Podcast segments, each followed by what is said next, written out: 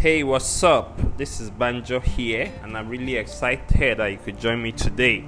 So I'd like to share with you my convictions that led me to make some decisions I made in January 2020, and has kept me on track to build my first $1 million business with no loans, no debt, no equity given up, and no VC funding. Only with the lessons I've been learning the last couple of years about taking responsibility for my life.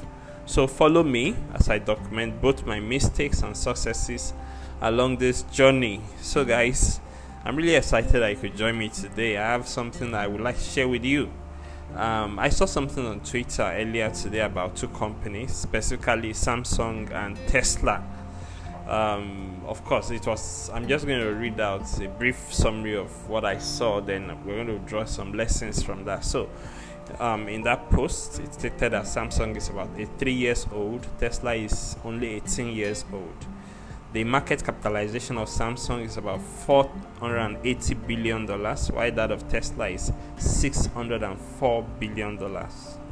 Also, Samsung made a profit of about $32 billion in the year 2020, while Tesla made less than $800 million.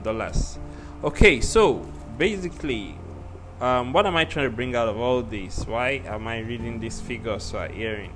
Basically, it's about how Tesla achieved this tremendous success in just 18 years. I mean, Tesla definitely is a millennial company. It was founded most likely around 2002, and wow, how did Tesla manage such huge success in 18 years? That is, I mean, this has taken companies years, decades, and it has taken Tesla less than 2 decades to actually be a $1 billion company. Basically, I think the answer is in this simple word: perception, perception, perception. Through the instrument of storytelling, Tesla has become the most valuable automobile company in the world because they have an amazing storyteller at the helm of their affairs in Tesla, an amazing storyteller with an attractive character. Of course, yeah, it's not just today. Elon started building his credibility. He has built his credibility from the previous companies he's handled, and he's still building his credibility with companies he's managing, the Boring Company, SpaceX, and the likes. So, how did he do it? Basically, he's been able to sell the value of Tesla to investors such that investors now see Tesla as a worthwhile investment. I mean, even much more worthwhile than all the other companies, all the other automobile companies that have been before it. I mean, I'm talking about the likes of Toyota, Volkswagen, and the likes. For instance, let me share another data, another figure with you. In the year 2020, Toyota sold about 9.5 million cars, almost 10 million cars. Guess what? Tesla sold only less than 500,000 cars. But the market capitalization, the market value of the brand Tesla is more than 2 times the value of Toyota as an automotive company. Wow. So it's all about how the company, how the brand is positioned in the eye of the investors. Investors will rather put money in Tesla than put money in Toyota, and that's basically why Tesla has the value it has. What am I bringing out of all these, guys? You must be able to tell your story, guys. There is no 2 ways about it.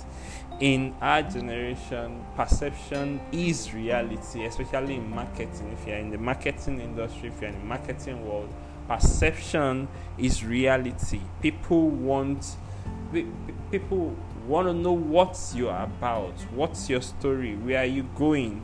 How did Tesla do it? Let's just do a quick recap of how Tesla did it. So basically, they've been able to key into the fact that the world is talking about going green. Everybody's talking about going green. Everybody's talking about clean energy, and Tesla has brought us a promise of an automobile that, of course, is as efficient as fossil fuel-driven cars and with zero emissions, zero emissions.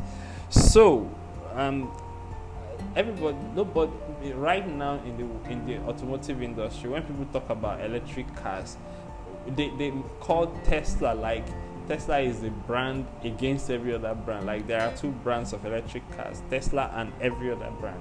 Well, I want to buy a Tesla, even if the brand they want to buy is not Tesla. Why? Because Tesla has actually been able to build that image for itself. So guys, like I was saying, you need to also be able to tell your story. You need to be able to tell your story. And how do you tell your story? Basically, people want to know, where were you before you started this? What did you do? Do you have any story? Do you have any background story? Then how did you get to where you are now? How did you get here? And where are you going? Where are you taking your company to? Where are you taking your products to? Where are you leading?